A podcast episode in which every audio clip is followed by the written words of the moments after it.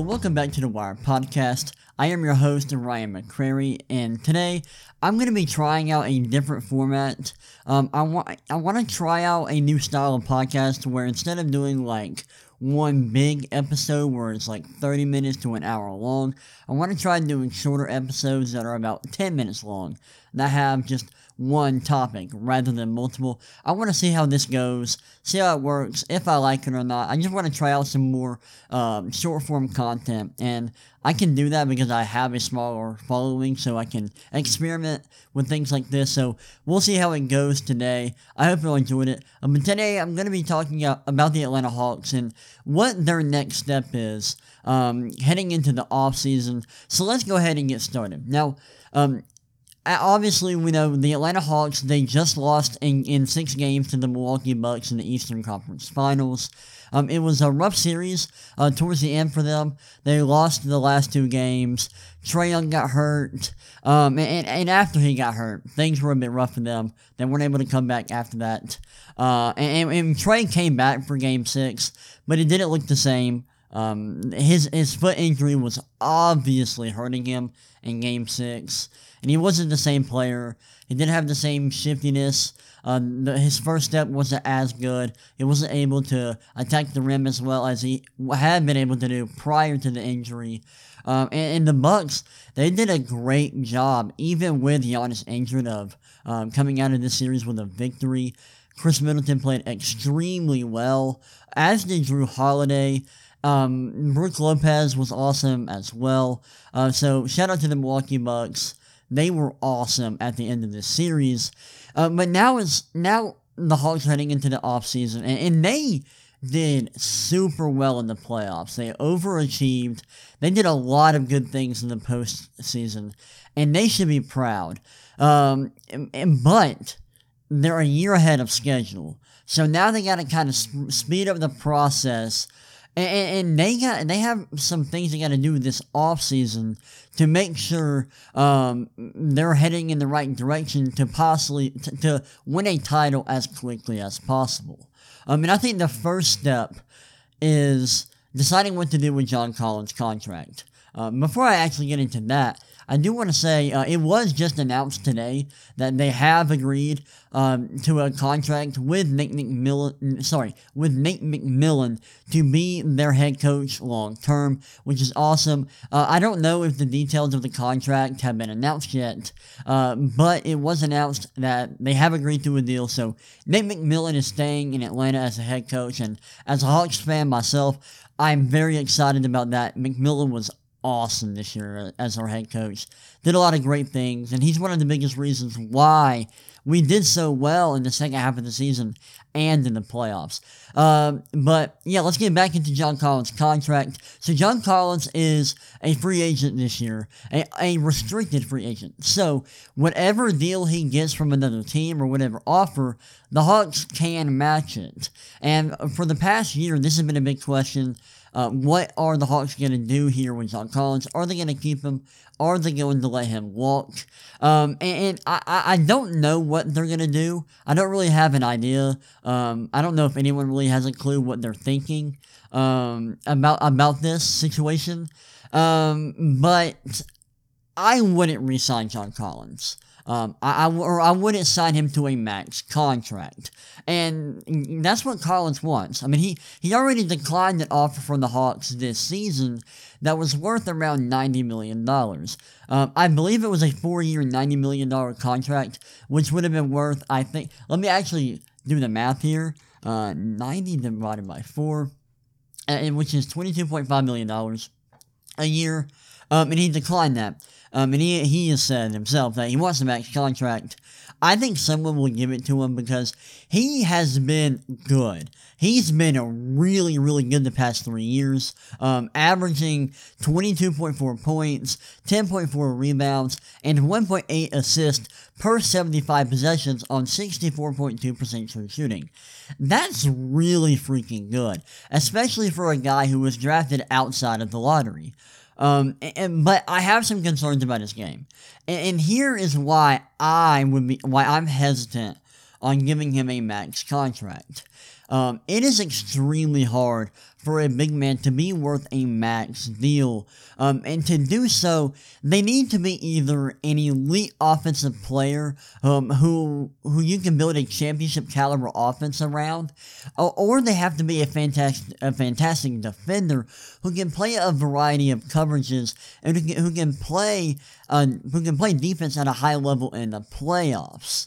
Um, and, and unfortunately, Collins is neither of those things. And, and that's really the biggest reasons why I wouldn't sign him to a max contract. Um, but I'll go deeper into why I wouldn't. For starters, I believe he is a third option at best on a championship caliber team. Um, and because he isn't a great passer and he isn't a super versatile scorer. Um, sure, he is a good three point shooter, but he doesn't shoot enough from three point range um, to, to be a great floor spacer. He shoot uh, last or this season he shot over 40% from three, but he doesn't shoot a high enough volume um, to provide elite level floor spacing, despite being an above average shooter in terms of accuracy. He also isn't a very good passer. He, I mean, he averaged just 1.6 assists uh, this year with an assist rate of 6.9%. That is really, really bad in terms of passing. Um, his defense is a current is a concern as well. Um, so what he is really is just a very good roll man who can space the floor a bit and grabs rebounds while not providing all star level impact. And I think, like, is he is he a great roll man? I don't even I, I wouldn't say so because he's not a very good decision maker in the short roll as a passer. So I think that does limit his value as a roll man. Um, I'm also concerned by the fact that he was inconsistent in this year's playoffs, um, and, and his production fell off a bit after the regular season. I think that is a big issue as well. Um, he was not as good in the playoffs as I expected him to be, especially for a guy who is considered the second best player on our team. Um, I mean, I love John Collins and how well he fits with Trae Young, but he is just not worth a max contract in my opinion. And those are the reasons why. So I wouldn't, I wouldn't give him a max deal. Um, I would, I would love to bring him back if the money's right. Um, but I just don't think the money's going to be right here. Um, I think it would be unrealistic to sign him for what he's actually worth. Um, but I hope he gets, I hope he secures the bag with another team in free agency because I love John Collins. He's a very good player. Uh, seems like a, a, good teammate and a good person. He's just a lot of fun to watch. Um, so I love John Collins. I just don't think he's worth the money he's probably going to get in free agency. Moving on, I want to talk about the draft and what the Hawks need to do um, this year in the draft. So the draft is coming up soon in like 27, 26 days. And I think the Hawks should focus on getting a point guard who can effectively run the offense once Trae Young goes to the bench. Um, we do have a low pick in this in this year's draft, but we can still accomplish this. And I've seen a lot of mock drafts that have the Hawks getting a really good guard um, with the 20th pick. Now, one player I would love for us to draft is Auburn guard Sharife Cooper. I made a video about him on TikTok, um, so you can go check that out at the wire or at the.wire.sports, where I kind of talked about Sharife Cooper a little bit. Um, Cooper is an excellent playmaker, probably the best passer in this year's draft, and who needs to improve his jump shot to reach his ceiling as an offensive player but I really like what I see from him as a floor general. His court vision is excellent. I love his anticipation as a passer. The way he reads the floor is really, really incredible and impressive. And I think there are statistical indicators that he can be a really good scorer, even if his jump shot never improves. Um, but I think playing behind Trae Young would do wonders for him, and I really can't think of a better fit uh, for what we're looking for in the draft. Now, to end, end this podcast, I want to talk about something um, that I, I think this is the biggest thing the Hawks need to focus on moving forward, and that is getting a second star to place next to Trae Young. The Hawks, um, this year's free agency class isn't great, so I don't know how realistic it is for the Hawks to get one in free agency. But one guy I, I want them to go after in free agency is Kawhi Leonard. Kawhi Leonard would immediately make the Hawks championship contenders, and I think we would look like an improved version of the 2019 Raptors. That year, the Raptors had a ton of guys who could shoot and create their own shot. Think Kyle Lowry, Fred VanVleet, um, another guy that could shoot like OG Anunoby, Norman Powell, um, uh, what's his name? Um, Pascal Siakam.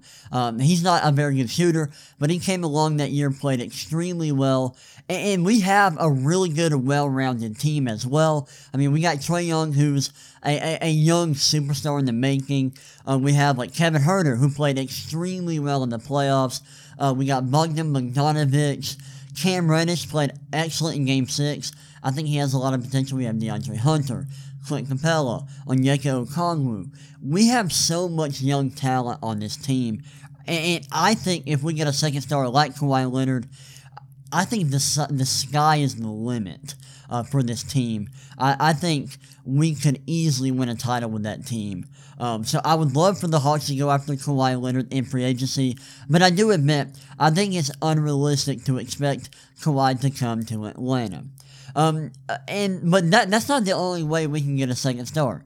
We could also trade for one, and because we have so much young talent, I think we can put together a pretty good package for someone. And here are a, a couple of players I'd like to see the Hawks target in a trade.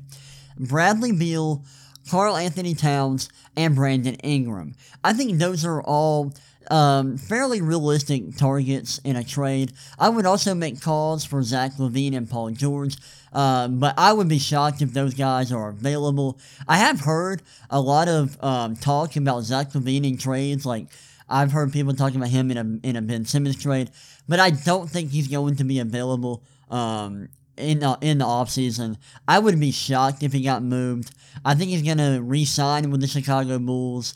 Um, so I would be shocked if he was available. But um, if the Bulls were willing to give him away, I would like the Hawks to make that call um, and, and, just see see what the Bulls want for him. Um, I, but like I said, or, or the whole the big, biggest reason why the Hawks need a second star is they need an all star caliber wing who can create their own shot at a high level um, and kind of take the pressure off of Trae Young. And all of the players I named, um, besides besides Karl-Anthony Towns, can fill in can fill that role and excel in that role. Um, now I think KAT would be an interesting fit next to Clint Capela, but but um, his three point shooting and his scoring prowess would make him a great addition for this team. Um, just please, just Get us another star, Travis Schlenk. Please. If you do this, I will give you a kiss on the forehead and I will give you a hug. Please just help us. Help us. Please. Um, but that's all I got for today's podcast. I hope y'all enjoyed this. Um, please consider um, following me on Twitter at the Ryan McCrary. That's the Ryan R Y A N McCrary M C C R A R Y. You can talk to me on social media. Um, I hope y'all enjoyed this, and I will see y'all next time. Peace.